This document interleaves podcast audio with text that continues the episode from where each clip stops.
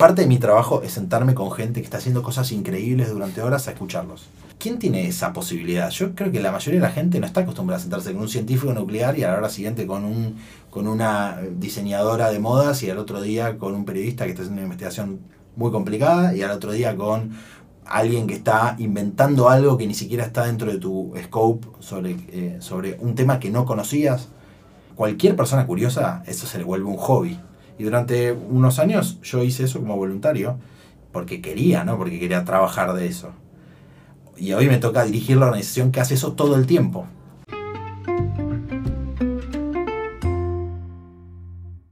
Bienvenidos a una nueva edición de Yendo, el podcast de Huerta Coworking. En el día de hoy tengo el honor de tener acá enfrente mío a H. Mel Merpert. ¡Uy, la puta madre, Melpert. ¿Sabes por qué? Tengo una palabra que. Pero para aclaremos esto al público, por si vas a estar escuchando esto, que Hicimos tres veces lo, lo, intentó decir al principio y mal, y le sale mal. Bueno, fue culpa de Mati. Después Mati sigue si recordarlo, pero en el día de hoy tengo el honor de recibir a H. Merpert, que hoy es director ejecutivo de TEDx Río de la Plata. Así es. ¿Cómo andás? Muy bien, gracias por invitarme. No, bueno, gracias a vos por, por venir. Tenemos la suerte acá desde Huerta, tenerlo a H acá laburando en, en nuestra oficina de Orrego. Así que, bueno, le comentamos un poco la idea del podcast y se copó de una. Eh, a través de este episodio, un poco la, idea es transitar la vía laboral de, H y cómo fue variando. Y nos trajo una temática muy piola que es eh, contar cómo fue él a través de su vida cambiando eh, de tener el foco en varios laburos al mismo tiempo a hoy tener el foco en un solo laburo. ¿Es correcto? Así me ha pasado. Probablemente a, muchos de los que están escuchando les pasó algo parecido. Cuando empecé a laburar, yo empecé a laburar a los 17 años en educación eh, y también eh, estudiaba y bueno, estudiaba primero en la secundaria, después estudiaba algunas otras cosas más también en cuando terminé la secundaria, pero inmediatamente me involucré en muchos proyectos porque por mis características, por mis intereses, me interesaban muchas cosas distintas, entonces laburaba en varios lugares, eh, tenía a cargo diferentes proyectos o estaba empujando diferentes proyectos. Y digamos que eso, así fue mi vida desde que tengo 17 años, desde que tenía 17 años hasta más o menos los 30 y pico, 30 y largos. Y en ese proceso em, me, em, siempre fui militante de tener muchas cosas eh, al mismo tiempo e intereses al mismo tiempo. O sea, recomendabas al resto tener varios laburos. Sí, a punto tal que no solamente lo recomendaba, sino que me parecía mal tener uno solo. ¿Por qué? Un ejemplo de esto es, yo trabajaba, uno de mis laburos era en una escuela, una escuela grande.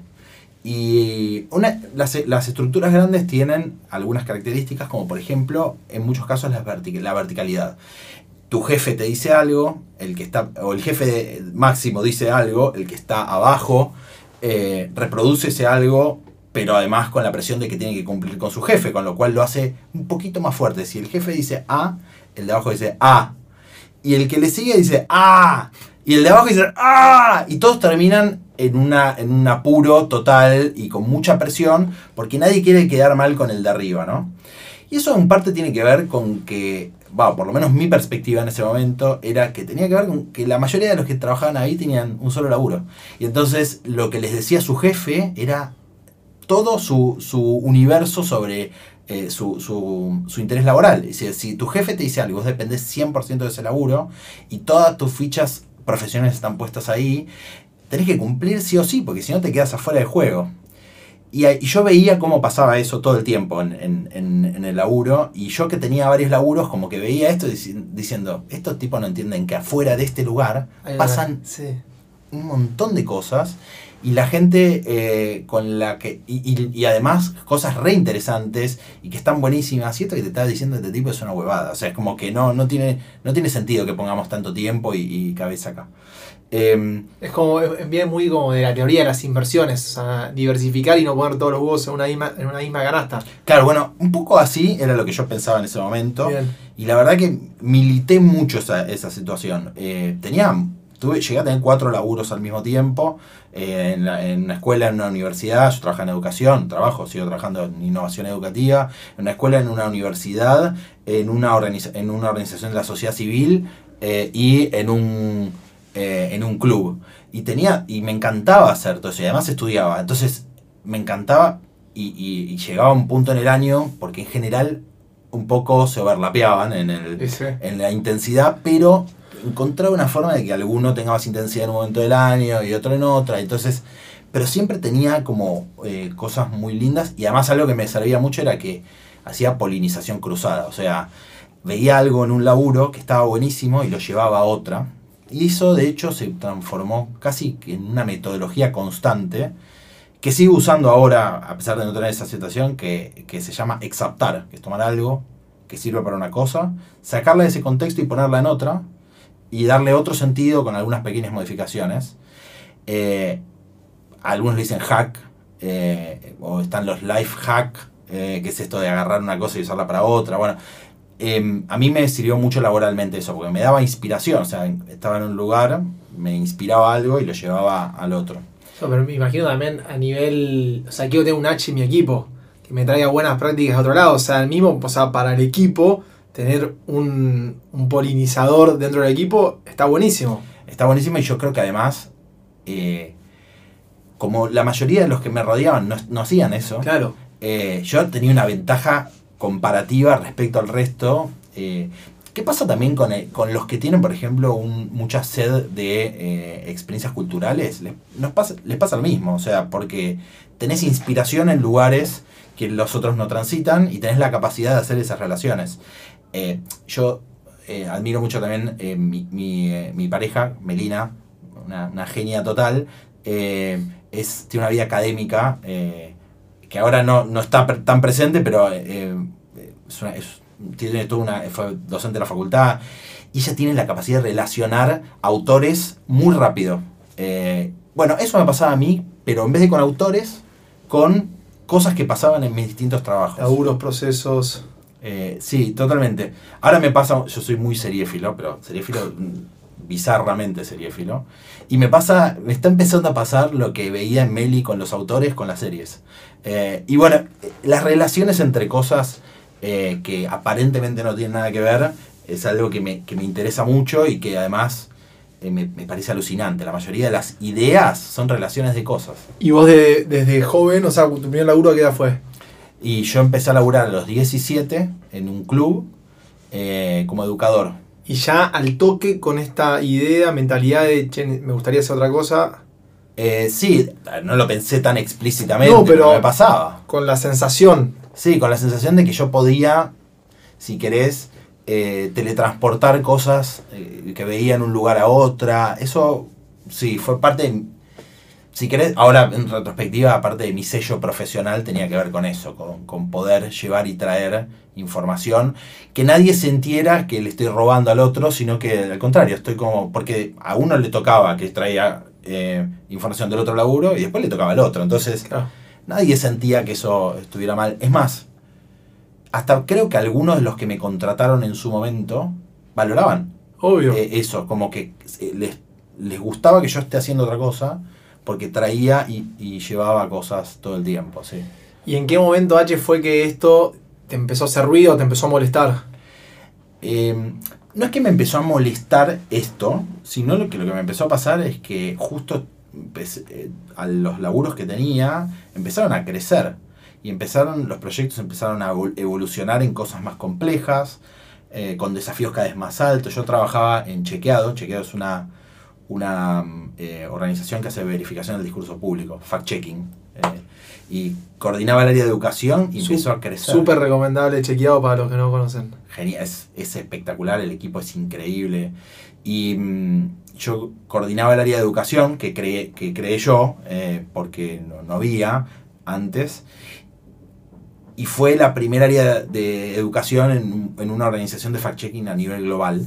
Entonces la cosa empezó a crecer, porque em- empezaron a aparecer otras en el mundo y había mucha interrelación con ellos. Y, y acá empezó a crecer mucho la cosa. Entonces de repente eh, tenía más gente a cargo, más proyectos, muchísimo más desafíos, nos miraban, eh, había más presión para que la cosa suceda. Y paralelamente eh, dirigía el proyecto educativo de, de, de TEDx Río de la Plata, que se llama Clubes TED-Ed. Y también empezó a crecer y de repente teníamos 800 escuelas de todo el país involucradas en lo que hacíamos. Y llegó un punto que la verdad que me sentía en deuda con todos. O sea, porque yo tenía, trabajaba en estos dos lugares. Antes trabajaba en tres, pero uno lo tuve que dejar. Eh, y no llegaba a, a terminar las cosas que tenía que hacer. No llegaba a responder a las personas que trabajaban conmigo. Entonces la sensación de deuda permanente empezó a tapar el entusiasmo por la polinización cruzada. Eh, y la verdad que llegó fines de 2019, habíamos hecho un evento enorme de TX Río de la Plata, con 20.000 personas en Tecnópolis, y, en Chequeado estaban haciendo proyectos increíbles, eh, y tuve esa sensación de, la quedo acá. La quedo acá, no, no, no sé qué voy a hacer. En ese momento hablé con mis jefes y les dije, no puedo seguir así. No estoy bien. No Porque te bien". cruza, o sea, lo profesional y lo personal es una línea muy delgada. Mm. Terminaba muy tarde todos los días, me levantaba muy temprano, me costaba dormir. eh, me- tuve la sensación, de- y, y tenía una sensación también personal eh, de estancamiento, como estoy haciendo cosas que están buenísimas, ¿cómo puedo, puede ser que me sienta estancado? Ya venía laburando hacía seis años en chequeado, hacía más o menos la misma cantidad antes de que de la Plata. Algo tenía que hacer. Entonces ahí lo que pasó es que, bueno, de las dos organizaciones, en, el caso de TX Río de la Plata, estaba en un momento instituyente en donde ah, todavía TX Río de la Plata no tenía una dirección ejecutiva y no tenía un equipo profesional tan, tan claro. Entonces se dio la oportunidad, e- esa situación, y, y Jerry Garbulski, que es el que fundó TX Río de la Plata y sigue siendo parte del equipo, me propuso que, que lidere la organización. Eh, entonces hablé con eh, Lau de, de Chequeado, Lau Sommer, eh, la directora de Chequeado en ese momento, y decidimos hacer este cambio porque, o sea, realmente yo sentía que estaba, le estaba poniendo un- una tapa al crecimiento de, de Chequeado si no hacía eso. Además, cuando, cuando estás muy a mil o llegás siempre tarde, terminás dando, muchas veces terminas dando lo mínimo, lo justo y necesario para. Sí, y la verdad, a mí me encanta hacer lo que hago. Y en vez de, encantarme, o sea, en vez de estar entusiasmado, estaba sufriendo porque no llegaba. Eh, y, la sensación de que le estaba poniendo una tapa al crecimiento. Y todo esto pasó a fin de 2019, entonces en febrero me fui de vacaciones, en febrero de 2020 eh, hice este cambio y asumí eh, el, el rol en, en TDX Río de la Plata y de repente pandemia. El- O sea, empecé un mes antes de la pandemia, empecé mi rol y los papeles por el aire, porque los Vale. TX La Plata es una organización que en gran medida eh, estaba basada en la presencialidad, en los eventos. eh, el proyecto educativo sucedía presencialmente en las escuelas, entonces eh, todo se a- hubo que quemar todo y por lo menos repensar todo. Fue un año durísimo, donde inventamos un montón de cosas y la verdad que, que- que fue un desafío enorme. Y por otro lado, lo que descubrí ahora en esta, en esta nueva etapa de pasar de tener muchos trabajos a tener uno solo, es que la verdad es que, por lo menos mi rol, o como yo veo la situación, es que sigo teniendo un millón de trabajos en uno solo. Obvio. Eh, y eh, si bien me persigue ese fantasma, me, me amigué un poco con la situación. Eh, como que yo tenía miedo de perderme eso y acá lo estoy encontrando. Eh, ahí tengo varios proyectos a cargo, pero además tengo varios proyectos dentro de mí mismo en mi rol. Sí, me imagino que el rol necesita distintas facetas de H en distintos momentos y en di- distintos proyectos puntuales también, ¿o no? Bueno, tardé un año en darme cuenta que yo tenía, que yo podía pensar en esto que está diciendo, en mis facetas como proyectos para mí. Eh, por ejemplo, ¿cómo hago para eh, gestionar mejor? Eh, ¿Cómo hago para motivar mejor? ¿Cómo hago para ser más eh, creativo y ambicioso para que el equipo se suba a estas situaciones? ¿Cómo hago para em, pensar, para administrar distintas formas de conseguir guita, por ejemplo? Y si querés ahora para eso son mis proyectos. No es que mi proyecto es eh, Club Este, que es uno de los proyectos de la organización. Mi proyecto es cómo motivar mejor para que otros hagan eso y, y yo hacerlo con ellos.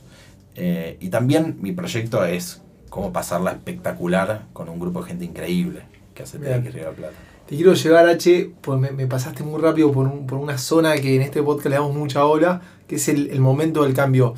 ¿Cómo fue? O sea, fue una decisión súper grosa, porque vos de los 17, que o sea, habrán sido 10 años o... No más, yo, tengo 38. Ok, Eh, Ah. hasta los hasta hace 3 años tuve más de dos o más trabajos. bien. O sea, fueron más de 15 años de laburos de poli de politrabajo, vamos a llamarlo Ujú. politrabajo.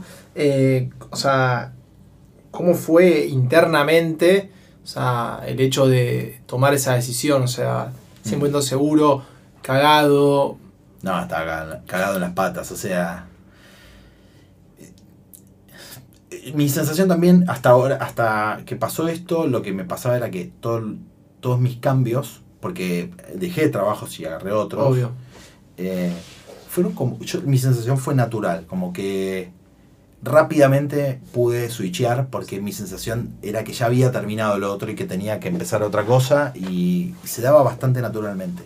Y esto fue bastante más, más denso porque...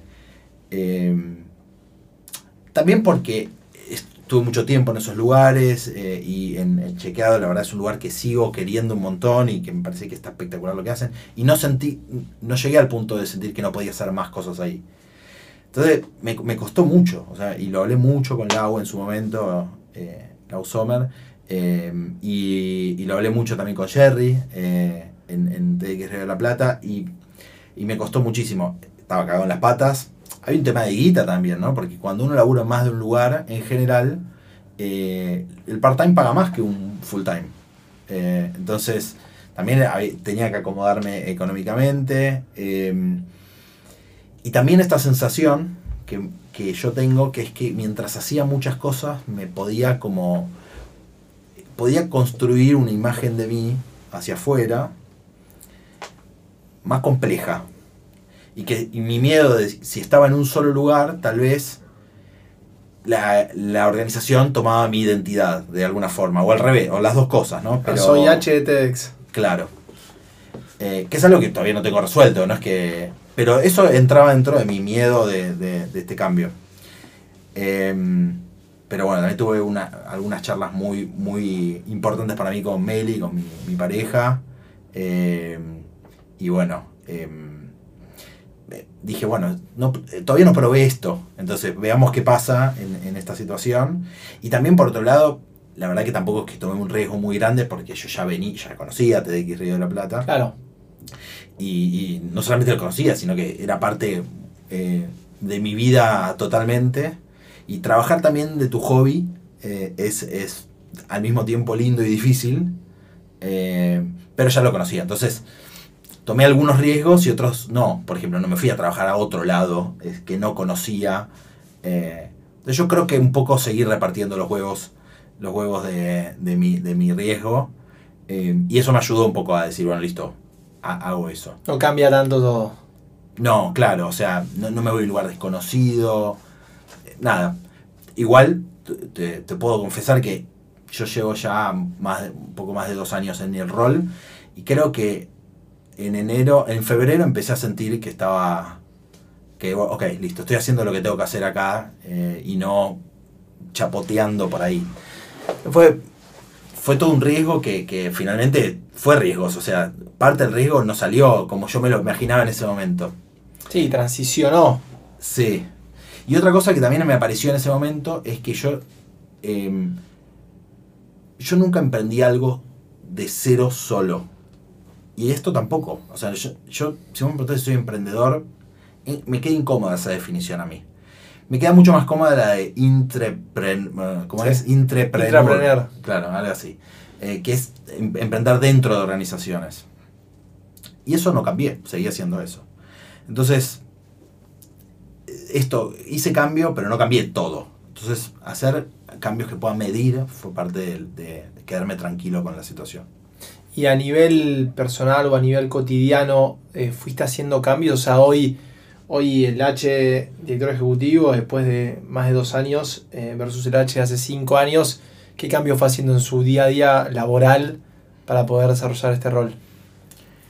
Eh, bueno, una cosa que, que La verdad es que en el medio estuvo la pandemia, cosa que cam- cambió la vida laboral de todos, Sí, no, solo la mía por, por este cambio. Pero, eh, y también yo en el medio tuve una hija, eh, que tiene ocho meses y medio ahora.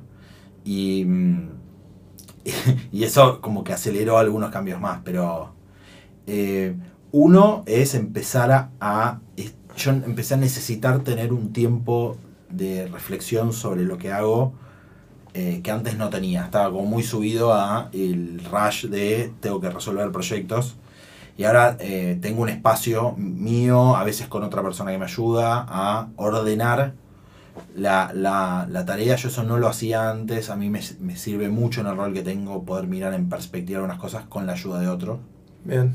Eh, eso no lo hacía. Otra cosa que no hacía es, durante la pandemia, yo teníamos, antes teníamos una oficina, bueno, parece, esto parece de policía, pero es real. Teníamos una oficina, esa oficina durante la pandemia no la usamos, después volvimos un poquito ahí, pero no era cómodo. Empecé a venir acá hace casi dos meses. Y lo hablamos el otro día con el equipo, me cambió mucho el, la, el, cotidiano, después de la pandemia, empezar a venir a un lugar y que no sea un lugar en donde estamos solamente nosotros, eh, digo, el equipo nuestro, eh, también fue, fue importante. Fue, en los últimos meses te diría que el cambio más grande de mi cotidiano tiene que ver con eso, venir a un lugar con mucha luz, como cambiar un poco, sacarme el pijama. Eh, también, eh, bueno, otra cosa, o sea, no sé si lo, lo- lo traigo ahora porque no sé si, si fue por esto, pero pasó durante este periodo, es que empecé a darme cuenta cuánto escuchaba y cuándo escuchaba mejor. ¿Cómo es eso? Eh, cuando estaba subido al rush de muchas cosas, tenía menos tiempo para prestarle atención a cómo reaccionaban los demás sobre lo que yo hacía o decía. Eh, porque tenía que resolver cosas. Eh, cuando tengo, ahora que tengo un poco más de margen, no solamente porque tengo un solo trabajo, sino porque también tengo la mirada estratégica sobre ese trabajo, que me obliga a hacerlo, eh, le presté mucho más atención a cuando no estoy escuchando y estoy pensando en otra cosa y cuando sí, que por ahí me pasa a mí porque soy muy neurótico, pero sospecho que a muchos les debe pasar, que te están hablando y está, vos estás haciendo cuentas en tu cabeza sobre qué le tenés que decir para que el otro te diga lo que vos querés. O sea, Acá estamos, acá somos tres asintiendo. Totalmente. Eh, y me di cuenta una cosa que es que yo escucho mejor cuando hablo, que es raro, o sea, y que me resultó muy incómodo durante mucho tiempo, porque yo pensaba que cuando yo estaba hablando, eh, eso era un signo de que no estaba escuchando, y en realidad cuando me quedo callado, lo más probable es que no esté eh, tan conectado con lo que está pasando, pero cuando estoy involucrado, opinando, preguntando, incluso interrumpiendo, es cuando más estoy escuchando y cuando mejores conexiones puedo hacer. Saber esto me ayudó a poder anticipar esto en una conversación. Un ejemplo es, em, estoy hablando con, con alguien que no me conoce, si yo empiezo a interrumpirlo todo el tiempo, esa persona piensa que no le estoy prestando atención, que estoy hablando yo todo el tiempo. Ahora, si yo le digo, mira, eh, la manera en la que yo escucho mejor es si te interrumpo, si te pregunto, si te- no, no es que no te estoy prestando atención, todo lo contrario, lo que me está pasando es que estoy interesado, involucrado. Ese punto de partida de la conversación termina en algo mucho mejor, porque si vos no estás acostumbrado a que te interrumpan y qué sé yo, te pone incómodo si no sabes eso. Y eso solamente lo, lo pude detectar teniendo tiempo para reflexionar sobre la mirada estratégica de lo que hago, que antes no lo podía hacer porque estaba apurado todo el tiempo. Antes había que resolver. To- to- Todo, el tiempo, sí. Bueno, bien, bien, bien, bien. Bueno, veo que llevó un crecimiento personal grosso. Sí. O sea, para mí fue... Sí, ah, no, no, no quiere decir que no voy a volver a tener muchos trabajos nunca porque no, no, eh, nunca, uno nunca sabe. Pero en este momento de mi vida profesional, ya con 38 eh, años, eh, y con la responsabilidad que tengo, me cambió mucho la forma de, de pensarlo, sí. H, en un momento dijiste, dijiste como el laburo de mi hobby. ¿Qué es eso? Pues, ¿Tu hobby igual sería acá? Bueno, yo, empe- yo empecé eh, como voluntario en el equipo de TX Río de la Plata en el año 2014, eh, organizando el primer evento sobre educación que hicimos. Me invitaron en ese momento Jerry y, Mary Furman, una, una pedagoga grosa y bióloga, muy, muy grosa.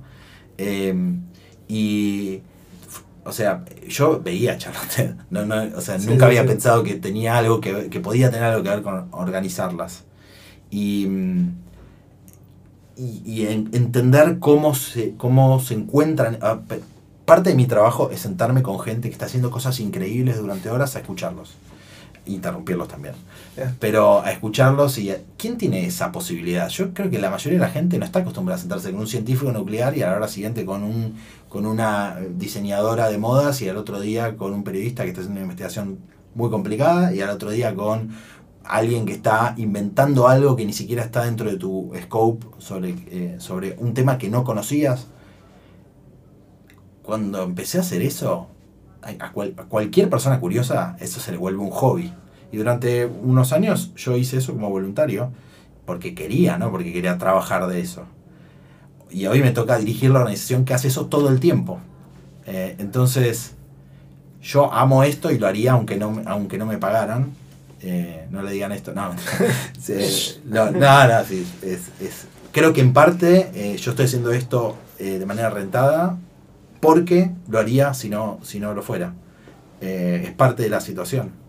Eh, esta organización merece ser eh, liderada por gente que realmente siente que esto cambia las cosas. Es una organización sin fines de lucro, tenemos un, objetivo, una misión social y, requiere eso y compromiso. y a mí no solamente, no solamente yo comulgo con ese compromiso y esa idea sobre el poder de las ideas, eh, sino que además disfruto haciéndolo y teniendo estas conversaciones. Así que este es mi hobby y mi trabajo, sin duda. ¿Cuál es esa, pues yo he visto charlas TED muchas, eh, cuál es esa misión que, ustedes tienen desde la, organización? O sea, el para qué, o el tuyo personal. Eh, TED a nivel global plantea su misión en términos de difundir ideas que valgan la pena. Eh, nosotros acá en TX Río de la Plata pensamos en que lo que queremos es aprender juntos a conversar mejor.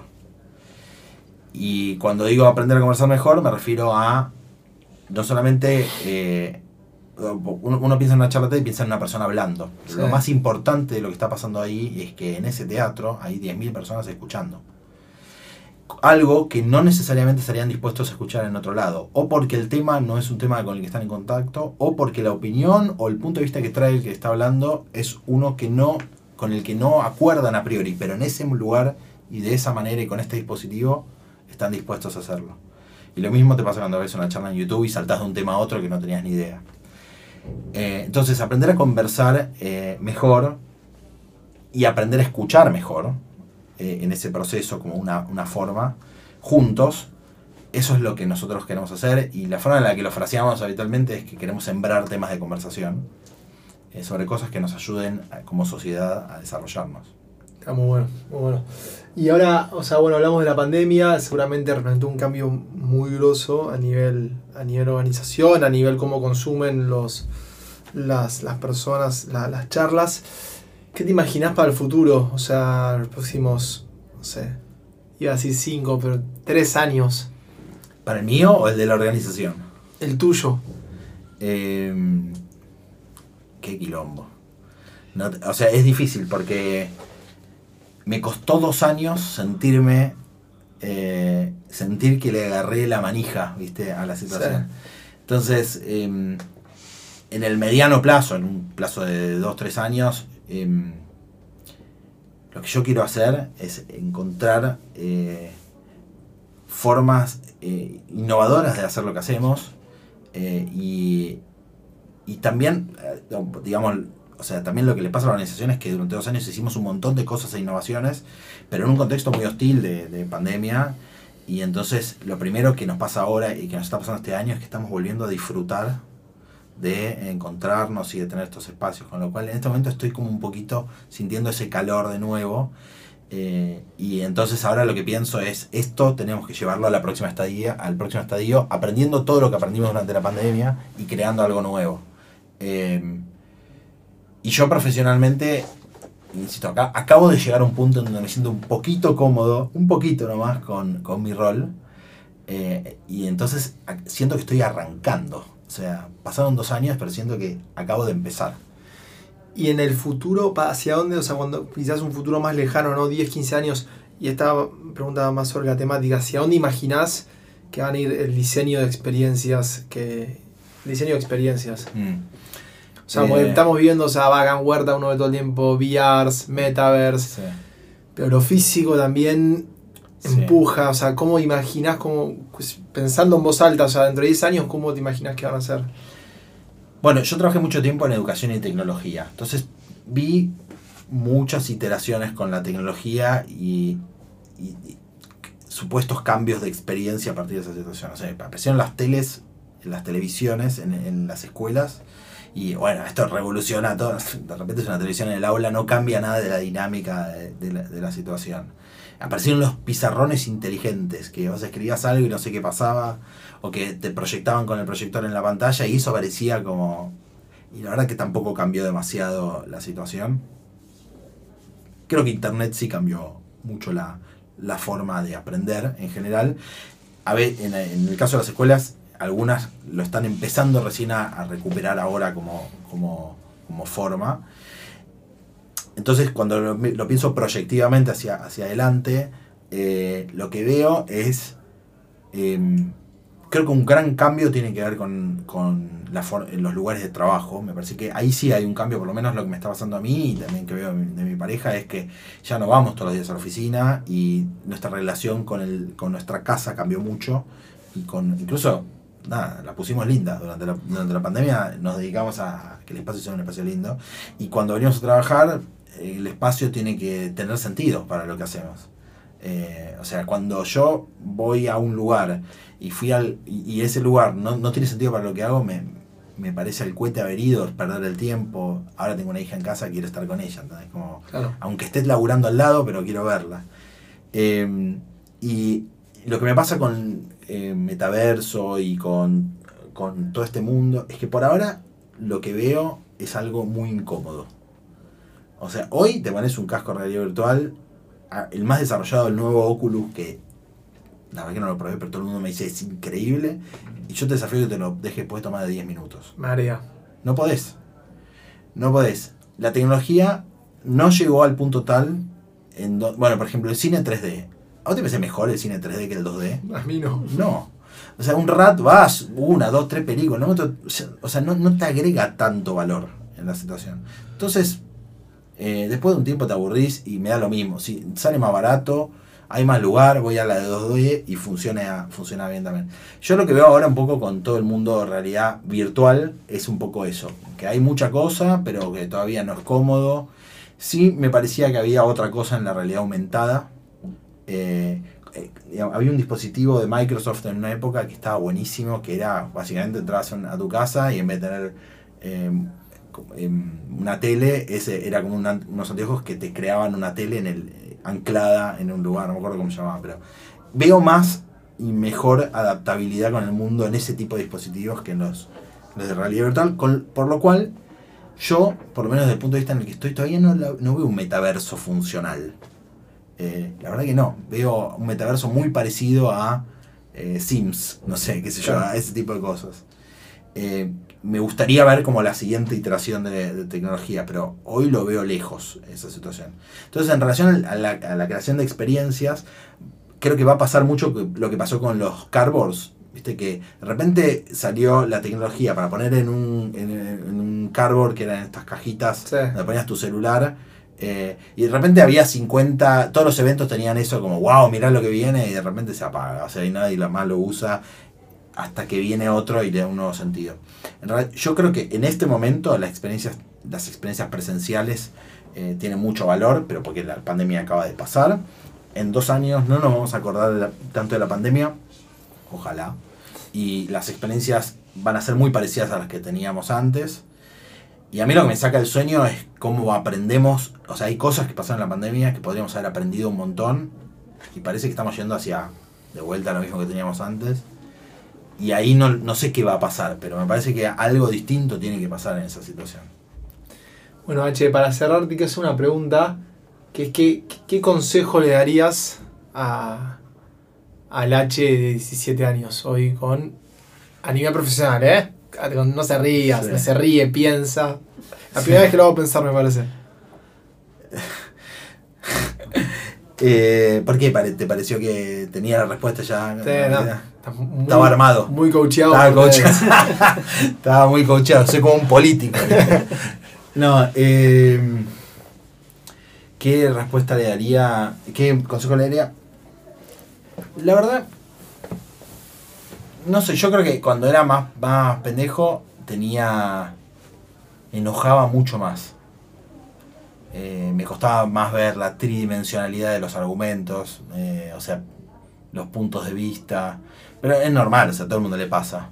Y me enojaba. O sea, me- me- la frustración me enojaba mucho y no es que era violento hacia afuera, ¿eh? no, no, no estoy Sí, diciendo sí, eso, pero- Pero me angustiaba mucho y me, me enojaba con, con las personas y con las situaciones.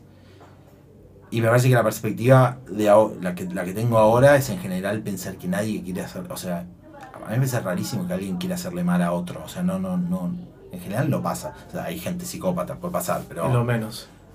no hay tanto de eso, hay más gente que tiene un punto de vista distinta y que por alguna razón lo está defendiendo, y yo eso no lo entendía así a los 17, 18, 20, te diría 25, no lo entendía así, Eh, y me, me mataba en esas situaciones. Y quedaba angustiado yo más que el otro. Eso, eso me haría bien. Bueno, muchas gracias. Gracias, nada, gracias por compartir tu vida profesional con nosotros. Eh, para ir cerrando, me gustaría que compartas eh, tus contactos, redes sociales, lo que vos quieras, donde te pueden encontrar. Ok. Eh, mi Instagram es arroba hmerpert, H-A-C-H-E-M-E-R-P-E-R-T. Espectacular, lo dije tan No, rápido. increíble. Merpert. Eh, Merpert. eh, pero si ponen H-A-C-H-E me van a encontrar seguramente, les va a aparecer el resto. Eh, en general ahí me encuentran, me encuentran mejor. Bien. ¿Cómo la pasaste? Me pasé muy lindo, la verdad. Muy lindo este lugar que tienen, tienen Eh. un bolichón Lindo se estudio, ¿no? acá. Muy lindo, ¿eh? Súper lindo. Gracias por las preguntas. No, bueno, gracias por compartir. Bueno, nos vemos en el próximo episodio de Yendo.